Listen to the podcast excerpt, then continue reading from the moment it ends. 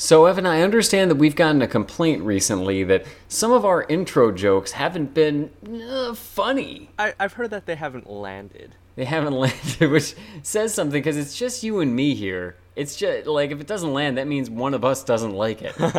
And I feel like we like each other's jokes. I don't know, but whatever the case, we hear you, dear listeners. We're trying to make changes that you'll be pleased with, and I have something I'm ready to share with you, Evan. I guess it's more of an anecdote than anything. So what you're telling me, Luke, is that you've brought your A game. I've brought my A game with an A game. Again, it's more of an anecdote. It's not a joke or anything, but I thought I'd just share a little bit. I just had a lovely bite to eat today. A little bit of seafood. I thought that might be nice. Sea critter, I might also say. I call it a crit. I get it from this guy. He's kind of a street type. He's kind of a hoodlum, if you will, and he's Irish. His name is O'Strig. It's it wasn't a freshwater bite to eat that I had either. It was the sea crit of Thug O'Strig that I had today. The secret of Thug O'Strig. I don't really remember what it was I was going to say about it, but I really enjoyed it. Would you enjoy that, Evan?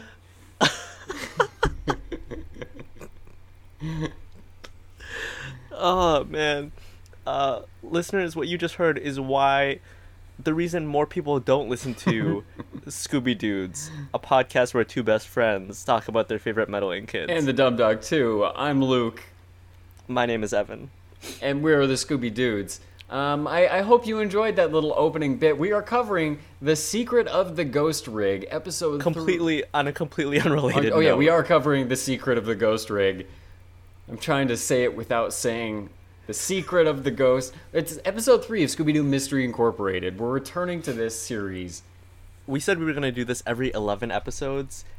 We will try to do better. 44 is when... we'll do. We get it, listeners. You're pissed. You're angry. You've had to wait like an extra 3 episodes for this or something.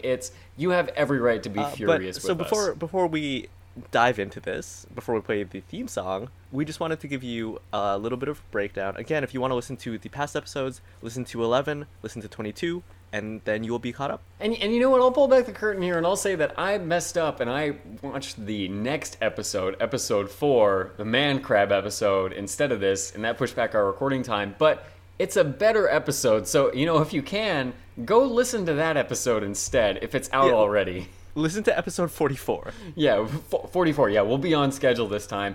If it's not out yet, we're still going to have fun. This is still going to be a great episode. And let me tell you what this episode is going to be about. This is The Secret of the Ghost Rig. The premise, if I may... yes, sorry. Oh, thank you. Okay. You may. The gang have to stop a ghost truck from haunting a highway. Help Daphne dodge Rung Ladderton, a boy who her parents want her to date because he's heir to the Ladderton Ladder Company. Help Fred's dad get reelected for mayor, and find out who's stealing the town's crystal doorknobs. So those are each different things the gang have to do. They have to stop a ghost truck.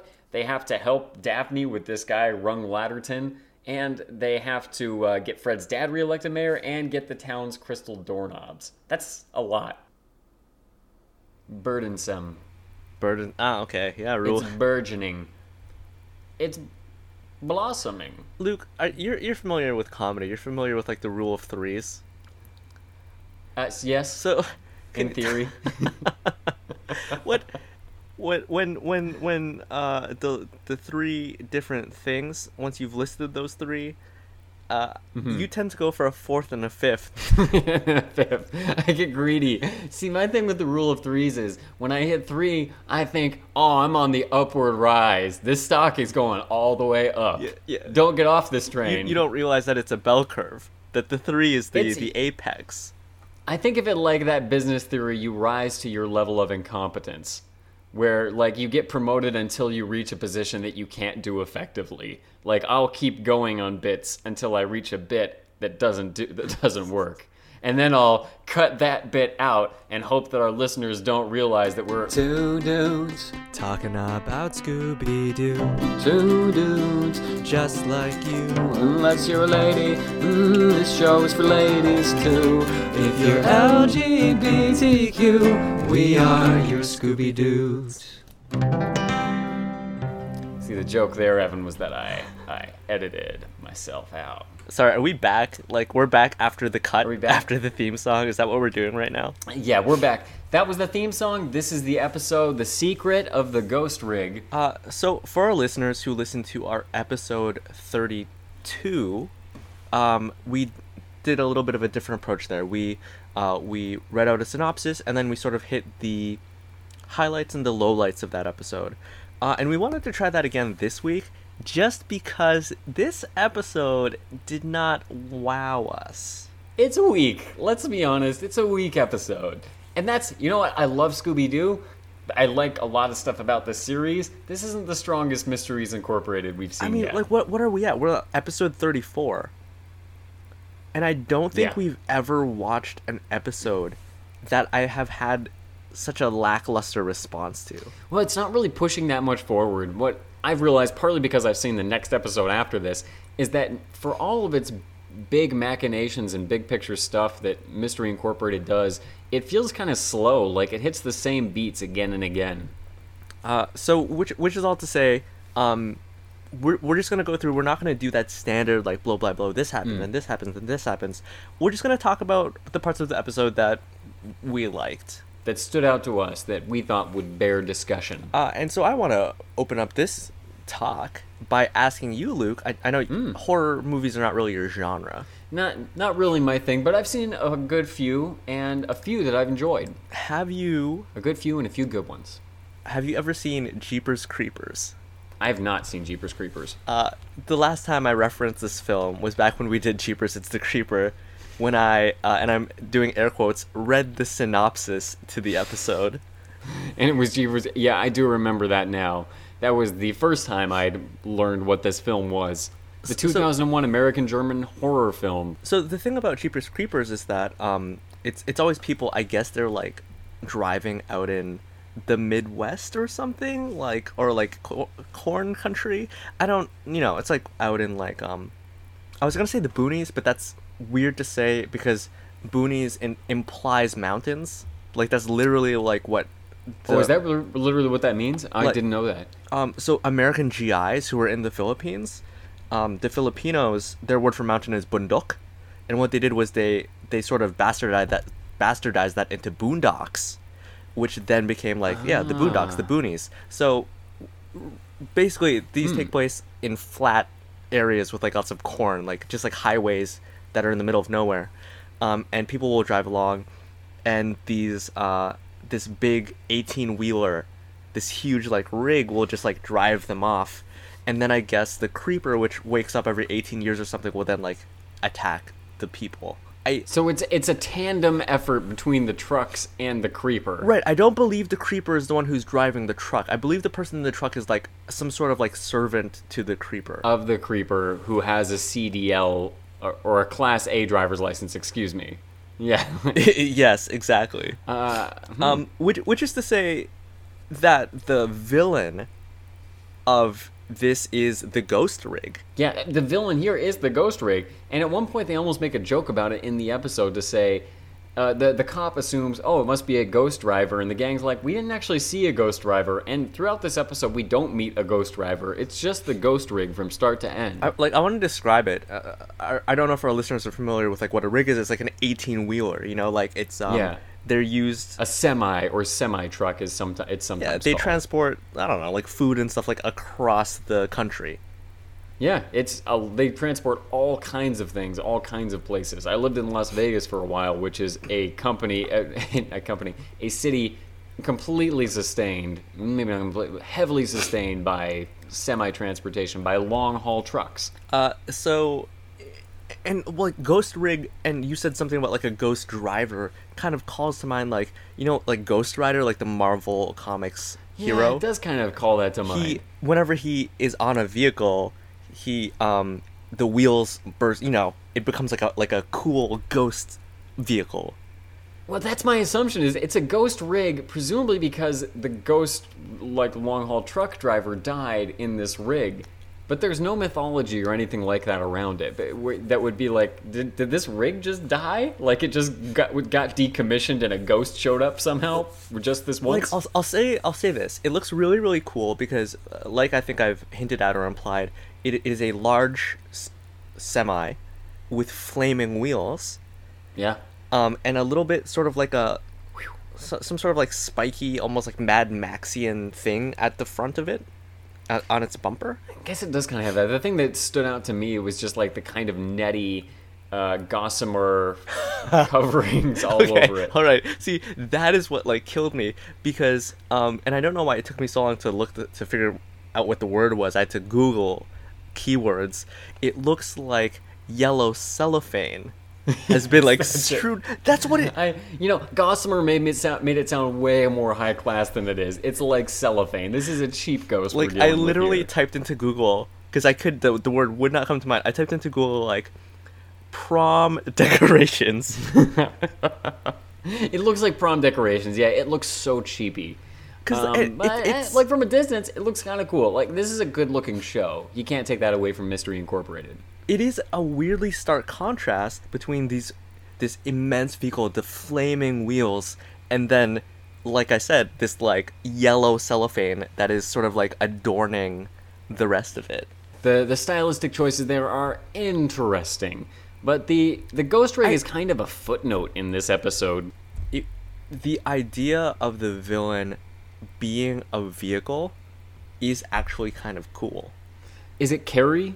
Is that the Stephen King equivalent that we need to bring up? Carrie was like a Caroline girl on like the cusp of womanhood. You know, it was all about she's like the blood. She was the vehicle. She was the hot rod. Okay, no, what's the one I'm thinking of? I do think there's probably like a Stephen King book where it was like the car like dripped blood or something. Christine. It's Christine. I'm not crazy. It's a C girl's name. Was the name of the car, and the car came to life. Yeah, so I think that whole idea is like pretty cool. Really, but... I gotta admit, I don't. I think that was a dumb movie on Stephen King's part. Stevie, calling you out. You're a longtime listener. You're our top patron, but I'm gonna tell you what I really think. Okay, so maybe it's not. I guess like when I think, but it's yeah. It's, I mean, sell me on it. Sell me on it. What do you think would work about it? Because I don't think this episode sells me on it. Christine didn't sell me on it. Carrie didn't sell me on it because Carrie didn't even have a car in it. Like you said, it was all about a girl on the cusp of womanhood, which apparently is not fun. What is it? Was it the Scooby Coupe that had like the car that the Scooby Coupe had the controlled... Phantom car, but more than that, it had the specter of sports cars. It was kind of like the sexy showgirl for the Phantom vehicle, or it wasn't even a Phantom vehicle. It was just a prototype. Right. I think the best monsters capitalize on phobias. And I think there's a phobia of like the things that we trust sort of like backfiring and like harming us. So like I'm in a car and you know like the steering wheel like has a life of its own, and like I think some people are already afraid of getting into vehicular accidents. So to then like have that loss I think is like very frightening. Yeah, and especially it working against you. I guess the thing here then is that the context of this episode doesn't really serve the ghost rig at all. I mean, it just kind of catches the gang when the gang happens to be on the road. I think that's the thing. If the gang, like let's say, you know, they're teens, right? Let's say that this episode, the context in which it takes place is instead they're on a road trip. Oh, you beat me to it. I was about to say road trip because they have to, but what... harken it back to I think what you called the American German 2001 like horror film Jeepers Creepers. They're out on the open road in like the middle of nowhere. That's where they're being attacked by this huge like truck. That's very scary.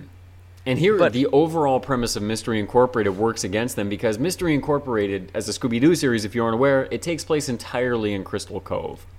Or almost entirely. Well, it's their base of operations. Yeah. It's where they've all grown up and gone to high school or whatever. And they've got recurring secondary characters that we need to see regularly. And, hey, I'm not complaining. One of those recurring secondary characters is Patrick Warburton as the sheriff. So that's a thrill every time he shows.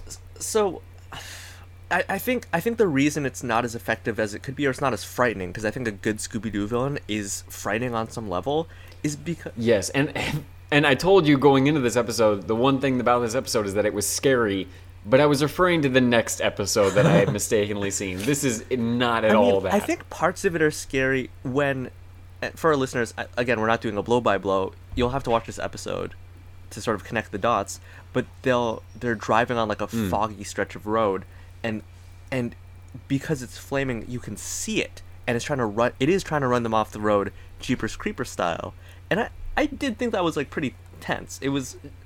The moment where they're all running to get in the van and pile in and peel out really quick before they get crushed, that's a pretty scary, pretty intense moment. I can feel the stakes. But they're so few and far between. And I know this series can do scary well. I mean, remember... The creeping creatures. Really, really frightening. Terrifying. Really, like, too terrifying for Scooby-Doo. So, I think we've talked about the ghost enough. Do you want to talk about... them trying to re-elect Fred's dad. Fred's mayoral dad. Because this isn't... That storyline made me think so much of Steven Universe, and I'm guessing it did. It really did. And I was like, oh, they need to find like a small... Where is she? Is she like Trinidadian or something? Like a small like Trinidadian woman. I think so. To like be the real mayor, like... Mayor Jones / Dewey will realize that like he's been in power too long and like yeah, like he's grown slack and lazy in his duties, and that's kind of what I think is probably the case with Fred's dad, who says like their whole thing is his job seems to be half getting reelected, half monetizing the mayoral seat with I guess parking meters. So I mean, Fred's dad is like, son, you know, I'm time to introduce you to the family business. Getting in politics, I guess. And by the end of it, Fred has not gone into politics at all, but he has kind of proven to his dad that traps matter.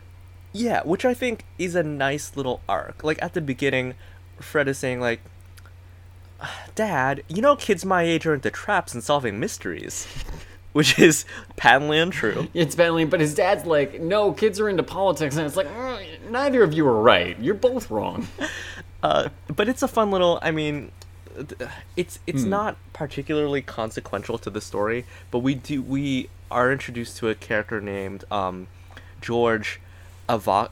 Avocados, or Avocados, as Fred's dad calls him. I mean, George Avocados is... immensely talented when it comes to walking around looking suspicious. He's a red herring dream. The gang thinks that he almost immediately think that he's the Ghost Rig guy. But here's the thing. I think that they're connecting dots that are too far apart from one another. Because I agree. The dot that they connect is the Ghost Rig just kind of appearing and terrorizing people. And another thing which has happened, which we haven't brought up just yet, but it's all the crystal doorknobs being stolen, because apparently all the doorknobs in Crystal Cove are crystal. And which was there in the first episode. That I will say they seeded that in there early on. That is really nice. It turns out that George Avocados' dad was the former mayor until he stole a diamond. And the diamond was never found. Now and he's running for election as well. He sort of wants to follow in his father's footsteps and sort of redeem the family name, which I think is kind of cool. It's kind of cool, but I mean, his father went to jail for stealing a diamond from the bank. Fred's dad tells us that he's guilty. It happened. And he says that the man's son maintains his innocence. He doesn't say the man maintains his innocence. What I'm imagining is that the Avocados Sr. pled guilty. He put up no contest. He maybe took a deal.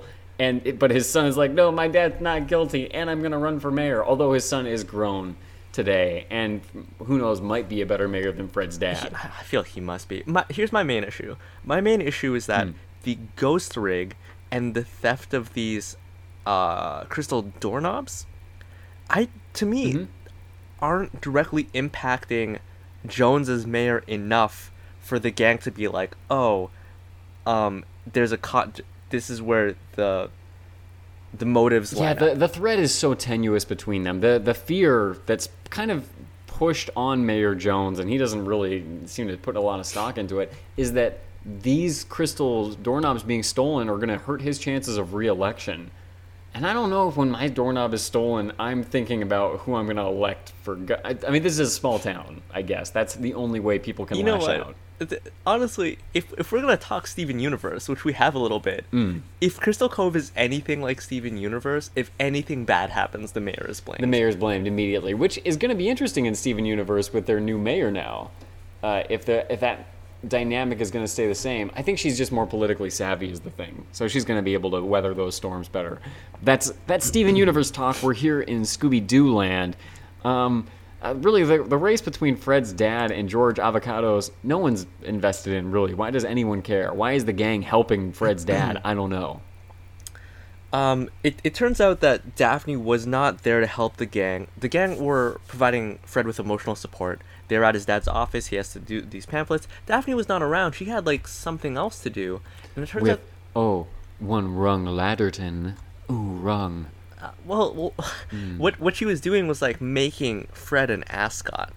Oh, that's right. She was stitching him an ascot. And her parents kind of forced a play date, a playmate with her by the name of Rung Ladderton, heir to the Ladderton Ladder Company. I love cartoon names that are over the top. That's my jam. Rung Ladderton is that. I mean, this is the Kevin Dudemeister of Scooby-Doo. I love Rung Ladderton because it's such clearly not a name, but it sounds like Rung. They made it sound like a name, like a real name you could call someone. Yeah, but the thing is, Rung uses his name as a pun. He says, at the end of a conversation, okay, got a rung. That's your name. I don't know if it can have that many meanings. Yeah, like you said, heir to the Ladderton Ladder Company. And I really like how they don't beat around the bush that it's ridiculous, I guess. I mean... or that it's not as impressive as all of that. Or that, yeah, it shouldn't be glamorous, but in a small town it would be. I like that it works from that angle. The thing that I like about it, because Rung, just so you guys know, he's terrible. He's just the worst date you could imagine. Super presumptuous and full of himself and terrible. Daphne sees that in him. She just kind of goes along with a date for him just on her parents' behalf. And because Fred encourages her to do so, the thing that I love is just how much Fred and Rung get along. I really want to skip ahead to that.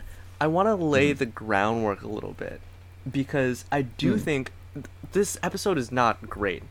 No, it's not. I feel we've already covered the best stuff. Well, no, I feel like we're just about to cover some of the best stuff, which I think it will make our listeners think that we really enjoyed this episode. I didn't, but I liked the Fred and Daphne stuff. The Fred Daphne stuff, I think, was as good as it's been, and maybe we'll get here. For our listeners, Mystery Incorporated is a show that has an overarching narrative throughout. The episodes are connected, and has these little... It is trying to build these relationships between the hetero pairings. Daphne longs for Fred, who is only into traps. Velma kind of already has a thing with Shaggy, but Shaggy is still kind of a little kid and wants to hang out with Scooby and eat junk food all the time. I think the thing that works best in this episode is that we forget about the Velma Shaggy stuff as much as we can, because there's the briefest of references. Yeah, and it's sort of swept under the rug. Yeah, the next episode we get into it more, but here it's more on the Velma. It's more on the Daphne Fred side, and I think it works better, partly just because we don't have two girls pining over the male characters in this show, which is not very... The optics are bad. It doesn't look good. That's the most disappointing thing about this whole series to me so far. What were you going to say about Rung? Our man Rung. Well, I wanted to sort of just set the scene a little bit. She comes down, she meets Rung. Rung gives her... really nice pendant. Yeah, and she says, no, I've already got a pendant, because there's this long-running mystery in this series that we aren't doing anything with this episode that involves her having a pendant. It's like, hey, Daphne, you can have two pendants, okay? It's a nice pendant. It's shaped like a ladder, because of course, and it has like a little jewel on it. Yeah, like a little diamond thing on it. That's like, this looks really nice. Keep the pendant, Daphne. I like that Rung is just like, you know, the life of the seventh largest regional ladder manufacturer never stops. And it's just such a wonderful, I guess, de-escalation. Yeah, seventh largest. It's seventh largest, which is like, oh, yikes, man. And then like regional. And then ladder manufacturer. Ladder manufacturer. Just manufacturer. They don't distribute. They don't have the means for that. What I want to hit on next, again, this is right after. You know, you and I feel, if I can speak for both of us. You can try. Would prefer if Shaggy were vegetarian. We would, and he's not. It's disappointing. Just out of respect for Casey Kasem, for our listeners who don't know. And, I mean, Casey Kasem was a vegetarian himself, so he always wanted Shaggy to be a vegetarian, which is not borne out from early episodes of Scooby-Doo, but is present in some iterations. And I just like the kind of interesting gag of there being a vegetarian who is a total glutton. Yeah, it's fun. That's kind of a fun thing on its own. And they maintain that in the Scooby-Doo movie, the live-action original movie. That was great. Here they don't. The sort of connection I want to make with Shaggy being a vegetarian is Daphne's parents would really love her and Rung to get together. I mean, they want the best for their daughter. They don't think Fred is the best. He's the mayor's son, but he's a weird kid. And also, he has not given Daphne the time of day, which is really just, I mean, parents being real with her at that stage. So I think it's Mrs. Blake who says, "Darling, think about it like trying a new cut of meat." Which is like, first of all, Mom, gross. Do you try a new cut of meat very often? What does she say it like? Is that all that she says? Well, Daphne's rebuttal is so odd. She's just like, "I don't even like meat. I like vegetables." And then she likens Fred to a vegetable. He kind of is. It's not completely inaccurate. The reason she goes on that date with Rung is ultimately because she tells Fred about it as like to try and rouse him into jealousy, and he gives her nothing, little and less. And I love that. That was a great gag. Fred is someone I think you want to be friends with. I think you definitely do. I mean, he is enamored with Rung right away, because Rung also is an Ascot man. Ascot, gotta recognize Ascot. And Fred just compliments him like, "Oh, you're with the Ladderton fortune. Well, a sturdy ladder's hard to come by. Thank you for that." And Rung appreciates that. Daphne has a date, and I guess we want to talk. This sort of like brings us into talking about Crystal Cove as a town. The date is at a place called, is it The Bloody Steak? The Bloody Steak, S-T-A-K-E, like the thing you'd stab a vampire with, and it's a Halloween-themed restaurant. Yeah, it's like a spooky, like, yeah, themed diner. Well, not diner, sorry, it is a nice-looking restaurant. Yeah, she orders several hands of French fries, and I think the French fries looked like long fingers. This is a weird thing. There's the vegetable comment, and then this as well made me think that like Daphne is like has some Shaggy-esque tendencies in this episode. Huh? Because so there was that while she's waiting for a lot of food for Rung, who has stood her up. She says that she's already had, and I quote, 12 hands full of finger fries. 12 hands full of finger fries? That's a lot of fries. They were huge, listeners. Dear listeners, they were enormous. Like, as big as they could be. Much larger than regular-sized fingers. Oh, yeah. These are massive hands of fries. It's a great comment you have there that Daphne has some Shaggy-esque qualities. I think it's true, at least in this episode. She eats 12 hands of fries. And then when Rung arrives, she's eating like an entree. She has a different thing, and Rung, he's a jerk. He grabs her food and starts eating himself. He's like, "Oh, why don't you order yourself something?" And she looks at him angrily. And granted, he shouldn't have stolen her food, but are you still hungry, Daphne? Really? Yeah.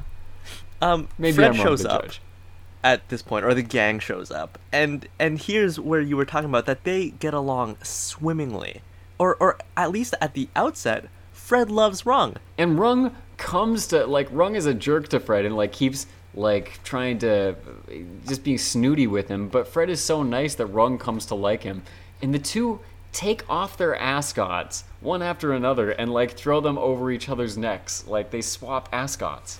It's because for orange. I believe it's prompted because Fred says, asks him about his ascot size. He's like, I'm a 16.5, but sometimes it swells out to a 19 when it's humid. And after he compliments Rung, as you said about like a good sturdy ladder, like that's useful. Rung warms to him, and like you, yeah. And then there's an exchange. And it turns out Rung is also 16.5, but stretches when it gets humid. And by the way, does that mean you need a bigger shirt when it's humid because the shirt stretches, or like the ascot stretches or shrinks, or does Fred's neck expand as I originally thought? Why would it a 19 you would think would be a larger size? Yeah. If anything, it maybe you have a 19 size ascot, but in the humidity it swells and it becomes a 16.5. Yeah, because there's less neck room. They said it the opposite way, as if Fred's neck takes on so much moisture when it's humid out, it stretches to a size 19, as I imagined it. Listeners, disgusting. We know this is the part you wanted to hear more about. So, breakdown on teen necks. We've talked about Rung Ladderton. We've talked about George Avocados. We've talked about the ghost truck.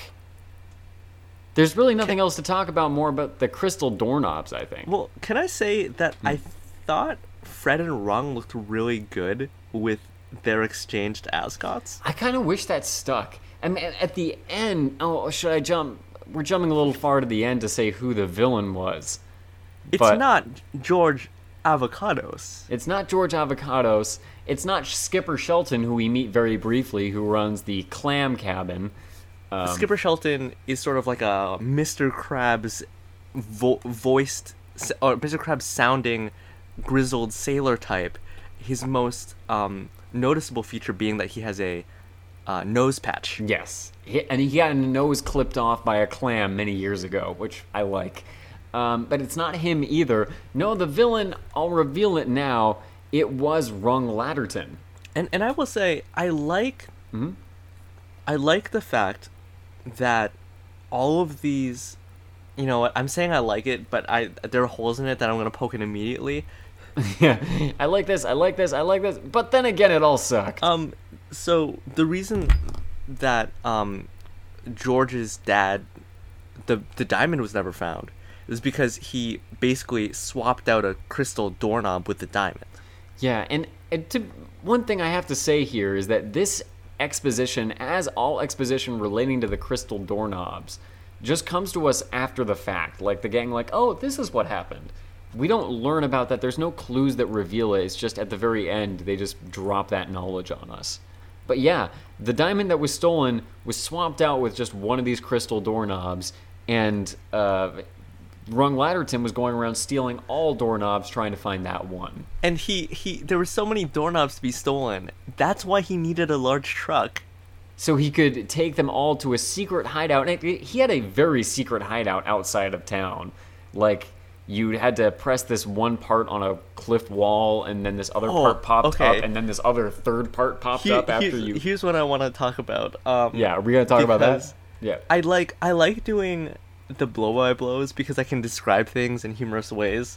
Okay, give it to me. And at one point, like you said, like there's a lever that's pulled, and the lever like opens up like a panel and like this cliff face, and there's like a triangle rock and a square rock, and also right next to a triangle hole and a square hole, like they're right there. And I really wanted it to be like when babies have like those Tinker Toys and they try to ram like a square peg through like a circle.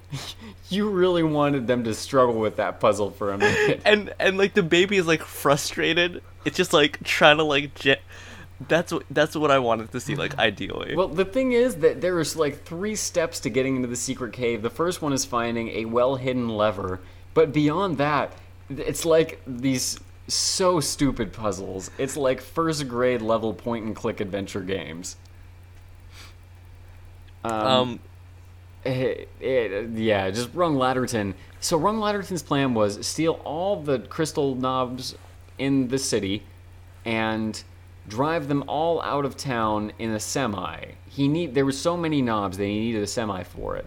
But how many trips did he need to make with that semi such that he's running people off the road and getting noticed a whole bunch? Because he goes out more than one night in this thing. And I think the thing is, why run people off the road? Why not have your crystal doorknob transportation vehicle be as incognito as possible? That's what I was going to say, is like sedan, a gray sedan, or tan, a tan sedan. Yo, okay, hold on. I'm gonna go a step further and say that he didn't need to take the crystal doorknobs at all. Really? Well, you know that diamonds are like very dense carbon. So he could have just like waited in the moment. He basically could have just like gotten something that scratched, like something that can scratch glass, and just kept scratching crystal doorknobs until he found one that he couldn't scratch, and that would be the diamond doorknob. That's a great point. And like a piece of glass versus renting a semi for several weeks when he's low on money, because apparently, here's the reason he did it, because Evan's shaking his head like, this is so stupid. And you're right, Evan, it is. It's dumb. It is very dumb. The thing with ladders, you know why ladder businesses never make money? They're notoriously hard to run. It's because once you sold a ladder, that person will never buy a ladder again. Ladders are they last too long. That you can't plan obsolescence with a ladder like you can an iPhone battery. When you sell a ladder, it's there for life. So this is how Rung Ladderton needs to make money now. I mean, like, it's patently untrue. Yeah, it's so dumb. No, if you sell a good product, like if you make a good ladder, then first of all, you won't be the 7th biggest distributor, because there's 6 people who make better ladders than you out there. That's what I hear from that. Just in the region. But no, people do need new ladders, and like businesses need ladders. Like, I don't know, why am I schooling Rung in this? I think on the best of days, Scooby-Doo teaches children something, and this is like this is not the best of days. No, you're a kid. Okay, I can just imagine a kid who was watching Mystery Incorporated on TV. They're with their parent, their father, their mother, whatever, just walking through like a Home Depot, and they're like, look at all these ladders. You know what? The sad thing about this is that all these companies are gonna go out of business. And like, if you're a kid, like I was a kid, and you take that idea and you extend it to other things, it's like, oh man, mirror manufacturers. Well, honestly, here's the thing. You can extend it to almost literally anything. Like, almost anything that you don't regularly replace. Think about forks. Once you have a fork, you got a fork for life. That's why the fork industry is going under. Yeah, it's going down. It's on the other side of it, I will say that I think the villain in this episode, for modern Scooby-Doo, this is the most realistic kind of villain we've had. Like, it's just a dude in a semi. Most villains that we're seeing made in this day and age are like robotic suits and holograms and hydromimetic gel is what we covered last week. That's correct. So that part is a little bit more realistic. I'm just not crazy about the Rung Ladderton stuff. But Rung Ladderton was our villain. He was. Oh, Rung. Here's a little piece of trivia for you and our listeners. Both Rung Ladderton and George Avocados were voiced by the same person, James Arnold Taylor. He literally voiced the only 2 possible culprits in this entire episode. You know what? That's crazy, because George Avocados and Rung Ladderton also dressed alike and kind of looked alike. Preppy a little bit. I mean, kind of preppy and like very green. They both had Rung Ladderton, mind you, or for our listeners, is like a young preppy white kid, and George Avocados, despite his very Greek-sounding name, is an older black man. Yeah, it's George Avocados wears all green with a green cravat. Rung Ladderton wears a pink ascot and pink turtleneck under a green, like, Ivy League sports coat. They seem to have a lot of similarities. Yeah. I could not believe they were not related at the end of it, that there was no connection there. But they suspected George Avocados so hard, so early, so aggressively. We knew it couldn't be that. Since we are sort of talking about the end of the mystery, I think it's a good time to just talk about the conclusion. You know how a lot of Scooby-Doo episodes used to end? Oh, you mean with like a little gag just with Scooby? I mean, yeah, there's one... this is for our listeners. We haven't done this in a very long time. I apologize. If you donate a certain amount on Patreon, you will have access to this episode. We did a 0 episode. What was it called? There was like that Count Chocula looking guy. High-rise hair razor. Yeah, I'm not sure what you're referring to. Sorry, I'm a little lost. At the end of that episode, the police make Scooby like an honorary something or other. Honorary police dog or something like that. And they give him like a pizza. Mm. And it's like, yes, Scooby, like you did it. And that's not out of place within like the franchise. Many episodes end with like, Scooby, you are like the real hero. Yeah, he gets a medal. He gets a something or other. Scooby gets some kind of reward. Often very honor-based. He's the one who receives the accolades. Accolades, yeah. And here, what is it he gets? Because at the end of it, Fred doesn't get anything from his dad, even though like you might think nepotism might play a role in his direction. It's Scooby who gets the mayor's favor. Yeah, so... first of all, the ghost rig is stopped or caught due to a trap of Fred's devising, which I very eagerly want to get to. We will talk about, yeah. But it turns out that the diamond was found, and because the diamond was found, this is great. It's a real. I wrote this is a weird ending. It's very bizarre because the mayor's just like, I've created an honorary office of pizza affairs, and then it's Scooby-Doo obviously, and then Scooby says his catchphrase, you know, the catchphrase that he's always saying. Classic Scooby-Doo. It's not well Scooby-Doo. Well Ruby-Doo. Is that what you're trying to push me to say? Yes. Well, Ruby-Doo. and it's so terrible. It's do you know? Because I wrote it down. No, I don't know. What was Scooby, it for real? I mean, his catchphrase, I guess, is Scooby yummy yummy doo. Oh gosh. I'd forgotten that, but you're right. He says Scooby yummy yummy doo. And it's like, Scooby, where is this coming from? What the heck? What's your basis for this? Has this actor ever seen a full episode of Scooby-Doo, or has all of their research only taken them 18 minutes in? This is... Oh, man. Which episode was it where he said, Ruby-Doo? The episode before last, I think. Yeah, it was one of the very recent ones that we did from very early on. It was the second episode ever. Oh, it was Hassle in the Castle. Yeah, Hassle in the Castle. Well, Ruby-Doo. I just think it's a bizarre close. Like why is the mayor bestowing, like I said, like this particular accolade on Scooby? Like why? The only thing that precedes that sets it up is that when the gang finds out all the door handles are being stolen because they go to the Clam Cabin that Skipper runs, and they find it's closed because its door handle isn't there. When they say where else they want to go, Shaggy says Scoob has it covered because Scoob just got every pizza place in town tattooed on his tongue. Velma tries to be like, well, Shaggy, like, I have food at my house. We can go back there. And Shaggy's like, no, look at Scooby's tongue. But that's such a weird one-off as well, because it's like, Scooby, like, tattoo, you actually tattooed something on your tongue. Yeah, they show it on his tongue, a detailed tattoo. It's not like a temporary, it's not like you drew it there. Nope. And on his tongue as well, which is like, Scooby, such you can't taste as well now. Part of the body.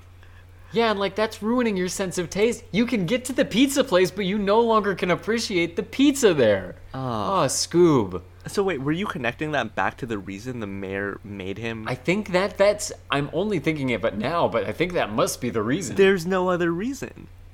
There's certainly... You know, like, if there is a reason, it's that reason, but with this show, there might not be. I don't know how the writer's room arrived at that, because honestly... It was nice that there was this acknowledgement where the dad was like, oh, you know, like traps, sure. But to pivot into like Scooby feels awkward and unearned. I think they're doing exactly what you indicated, which is that old episodes ended with Scooby getting some kind of accolade or praise or recognition for the work that he did. And it's more appropriate for it to go to him because it can't go to any of the other humans. It'll elevate... any of the humans as it'll elevate one over another. Scooby's people. What I'd love to talk about now, if we can, would be Fred's trap, which is the rubiest of Rube Goldbergs. Fred's trap has a number of components. Two components in particular stood out to me, one of which was a gigantic crossbow, like a ballista almost. That definitely stood out to me towards the end of the trap. The part that stood out to me most was the very beginning. And it's right on the tail end of a car chase scene, which was pretty thrilling, I gotta say. I think they do a good job with the car stuff in this version of Scooby-Doo. But the way the Rube Goldberg machine started out, do you remember that, Evan? You'll have to refresh my memory. Fred says to Scooby to use like a straw as a blow dart thing with a Scooby snack, to shoot and blow that Scooby snack to hit the start button on a record player from the moving mystery machine vehicle. I'm sorry, that was complicated. Let me say it again. Fred instructs Scooby to blow a Scooby snack through a straw as the mystery machine is peeling through City Hall, chased by the ghost rig. Which, mind you, City Hall is larger... as large as large as Grand Central Station. Well, yeah, it's like, I was going to say a basketball stadium or something like that.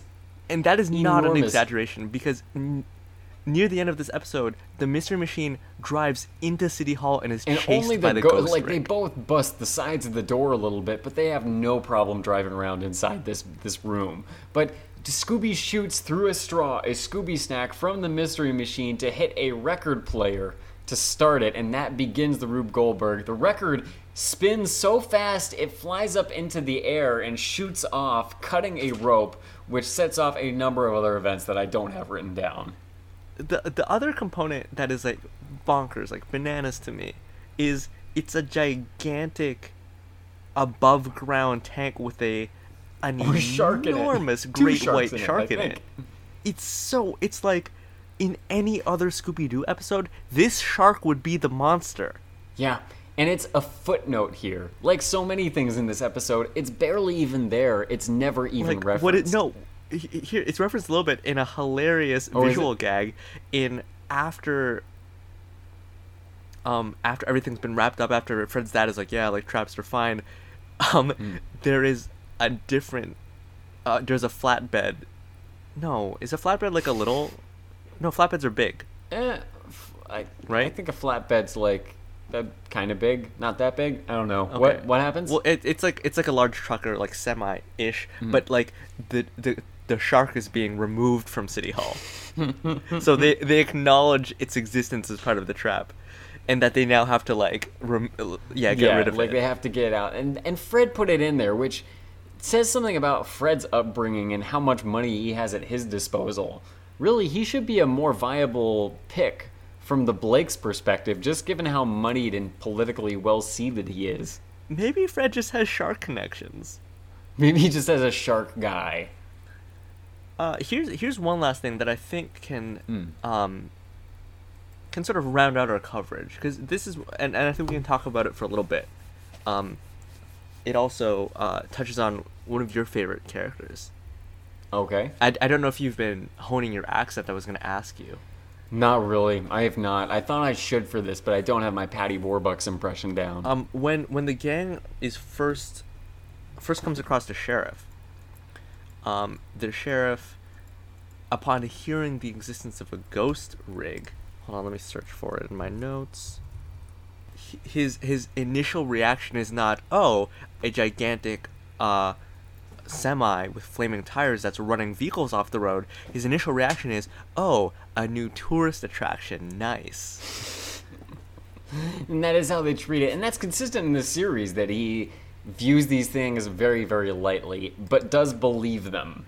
And it's all, and also the mayor saying, like, oh, you know, like they caught this ghost truck.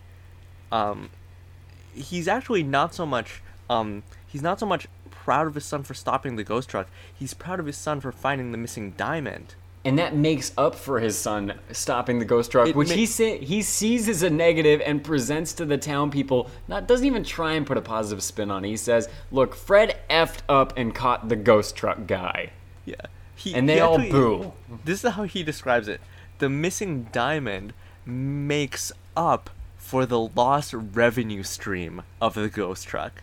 Yeah, the ghost truck, which has been here for 2 weeks, and they're already counting on it as a tourist attraction. It's like, look, as tourist attractions go, this is a large semi that runs vehicles off the road. It's such a crappy tourist attraction. People need to drive vehicles to get to your town. But no, it's actually brilliant, because it strands people in Crystal Cove, so they then have to go to all the other tourist attractions. It's the tourist attraction of tourist attractions. Oh my gosh, dude. I didn't even remember that. Oh my gosh. I actually really like their obsession with just like we need mysteries. Like we need draws. We need people to come here, and our stupid kids keep debunking. Yeah, they keep debunking all these perfectly good tourist attractions that are effective. The very first episode opens up with very eager tourists going on tours of these things. Oh man, it just that tickles me, and I like to think that when played out to its extreme, it's these adults begging their children to stop solving these mysteries. I love that. I did not love this episode, but I love talking to you about it. There's just one more thing I'd like to do before we wrap up with our outro. And that is talk out what we would have liked to see as Scooby-Doops, because we didn't have them. Oh, man, this is so hard. For our listeners who are not aware, we will make you aware. The Scooby-Doop is when typically Scooby and Shaggy create a scenario for the monster, the ghoul, the ghost that is so... The social pressures are so great that they're forced to comply and play along with it. Yeah. So Scooby and Shaggy will start a little improv scene and draw the monster into it, and that'll give him a chance to escape or something, and it doesn't happen here. Kind of understandably, because they kind of wrote themselves into a corner with the ghost rig, but I say there can always be a Scooby-Doop. So what would the one be this time? Okay, do you have one in mind? I don't. No, I should have thought of something, but I didn't. Do you remember that one Kurt Russell movie that we saw? Yes. Just what was it called? We looked it up once, but I don't remember it. But there was just that one scene where Kurt Russell. Well, there were a few scenes. There was the one scene where he holds a gun like he doesn't know how it works, and then beats a guy with it. He holds it from the side. Yeah. He doesn't pistol whip the guy. He doesn't pistol whip him, yeah, like a normal human would. But he holds it from the side like a rock, and then bashes a guy's face with it. And then there's the later scene where the one truck is, like, revving and humping the other truck. Which is all I can think of in this case. That they would try to coax this ghost rig into enacting vehicular love onto another truck. But that can't be. I mean, it's a children's show. So let me think. Okay, here's one. It's not great. Okay. But Shaggy would come out in a very bad Ghost Rider outfit. You know, it's not like he has like a skull mask, and maybe Scooby is like he has like red cellophane and he's sort of like wisping it behind Shaggy's head to make it look like flames. And Shaggy puts on like a raspy voice, but it's still sort of him. He's just like, I can't put those two voices together. But he's like, I've been looking all over for you, like you're like that. He's the owner of the truck essentially. Oh, okay, so he owns both these vehicles. So that makes sense because there's no ghost truck driver. Exactly. So that's the Scooby-Doo, and so the because it's hinted that this truck has some form of sentience, so the truck has to like pause and be like, "Are you my real driver?" I think the capper to that is the motorcycle being jealous potentially, but maybe we don't get that far. The Scooby-Doo I was thinking I'd really like to see would be that Scooby and Shaggy pretend to be guys at a weight check station for the truck, and then there's a fat shaming portion where they criticize the truck and they make it lose its cargo. That's very good. That's very good. The way it loses the cargo is that it vomits it out through its hood into a big truck toilet. I feel bad saying that because you said it was really good and now I'm ruined it. Yeah, you wait until I've hitched my wagon to you, and then you drive off the cliff. But no, I think the weight check station is the... Because it needs to humanize the villain somehow. That's kind of an element of the Scooby-Doo, and that's hard for the truck. I do like that a lot. I think that's very solid, actually. And I think that's it. We stretched this out a little bit more than we thought, but... We managed to make a full episode out of this, which I thought we'd be 20 minutes in and out. No such luck, listeners. Or such luck. I had fun though. I think we. I had fun too. This was a fun episode. We talked about some really fun to talk about. Topics. But dude, it's gonna be another 11 episodes off. I can't wait to talk to you about the next one, the Man Crab episode. 11 episodes Revenge of the Man Crab. So like 3 months from now is when we'll be touching on this again. That's so long. It will literally take us years to finish the first season of this show. Yeah, literal years. No wonder it feels like it. It might be not entirely the show's fault. It feels like it's going slowly. And with that, let's turn to the outro. So Evan, would you mind running through for our listeners really quickly, where are the places they can follow up with us online? Oh man, we've never been so businesslike. We've never... Yes. I'm shocked and taken aback. That I'm being so direct and like, Evan, to do the outro, do it. Yeah, no. If you have a gag, you can do it. Sure, I can do it. You can... Facebook and Twitter are our two social media platforms. I schedule mostly the same stuff on both. There are a few differences. Facebook is just facebook.com/ScoobyDudes. Twitter, it's @TheScoobyDudes. And if you could follow us on Twitter and like us on Facebook, that'd be great. Yeah, be amazing. I would also mention that you can shoot us an email with scoobydudespodcast@gmail.com. It would mean the world to us if you wrote us a 5-star review on iTunes, and if you do, we'll read it on air, whatever you write. Finally, second to finally actually, scoobydudes.com. We've got a website. That's a great portal where you can see funny screenshots, captions, show notes, corrections, and original title card art every week. Yeah, our title card still being done by the immensely talented Claire. You can still find her at her Tumblr, which is sparemoon, which is sparemoon, sparemoon.tumblr.com. I think we appreciate her so much that we pay her monies for her beautiful work that she does on our show, and we get those monies in part from Patreon. Patreon.com/ScoobyDudes. It's a great place you can go if you'd like to get some additional content from your favorite dudes and support some artists that you love. We do pay artists. We do have other bills to pay just in regards to hosting and that sort of thing. And it's all out of our own pockets. Anything you can do to help would be great. And we will also we provide bonus content. It's not that you're just giving us money. You're getting something extra back in return. Yeah.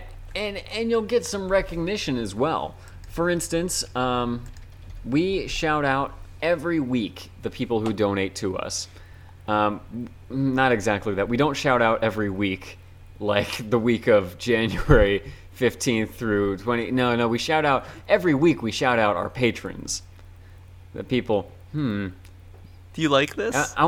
I don't. I really hate it. Can we redo the whole episode? Just knowing that it ended this way kind of poisoned the rest for me. We were doing so well, too. You were just like, do this, like, say this, say this, say this. Do this. And then I stopped and I'm like, I can neither go back and erase that, nor can I turn it into something funny. But no, we shout out our patrons every single week to show them how much we appreciate them. Not just the first time, but every week. But as it happens, we do have a first-timer this week. Okay, so our listeners who have been with us are day ones. They've been listening to us since the beginning, have heard us build up our list of patrons. And along this journey, they will know that at two different junctures, much to my immense dismay, someone named Luke has donated to us. And then realized that person could game the system to get a second shout out by giving two very small donations, both of which, when put together, still make a small donation. Luke and also Luke are two of our donors, and incredibly, we're rounding out these numbers with another Luke this week. Even more incredibly, this is not me. I hate the fact that every week we're going to say all the names of our patrons and their name will have to join. And here's the thing, for people who don't know, the donors are Luke and put a quotes around it, also Luke. Also Luke is the name of the other donor. Yeah. Two separate entries with my two separate emails. And now we've got another Luke, a not me Luke. I'm happy that we get to have another Luke in the Patreon screen. I do want to say, Luke, the Luke who just donated to us. Mm-hmm. Yeah. Mm-hmm. The superior. Yeah. Luke. What do you want to say to him? Go ahead, say it again, and say his name first again. He donated us money, Evan. Thank him. Thank him to his name. This particular Luke, not the Luke who I am currently co-hosting this podcast with. Don't qualify it. He doesn't want that. That dude is great, and I appreciate his donation.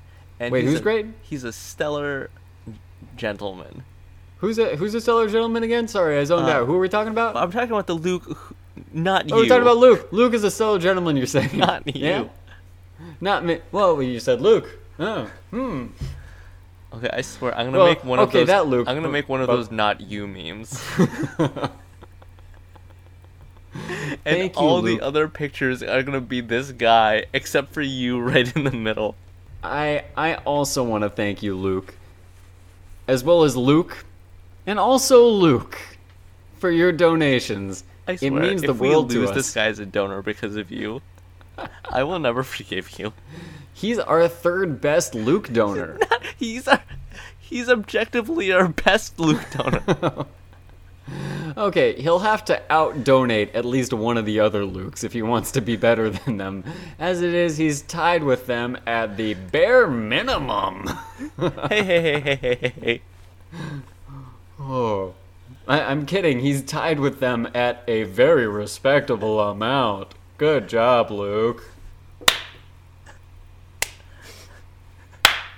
Oh, big man. Big man has 100 cents to throw around every month. Don't slow clap. 100 pennies. You sure you don't need those, Luke? Sure you don't have any grocery shopping you gotta do this month? Wow, we can have it? 100 whole pennies for real? Oh, thank you, sir. Thank you. Okay, I swear.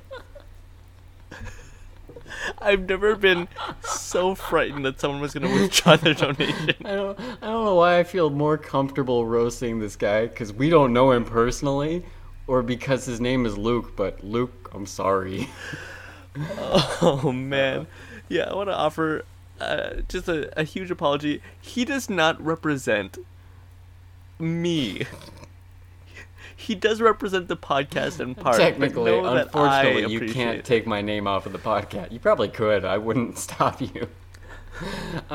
I also, really quick, let's shout out all of our other donors who donate to us on such a regular, appreciated basis. Thank you to these people. Yeah. Outside of that, what else can we say, Evan? Not much that we've already said. I feel like we've already, one of us has already burned a bridge and that had been newly erected. Sorry, man.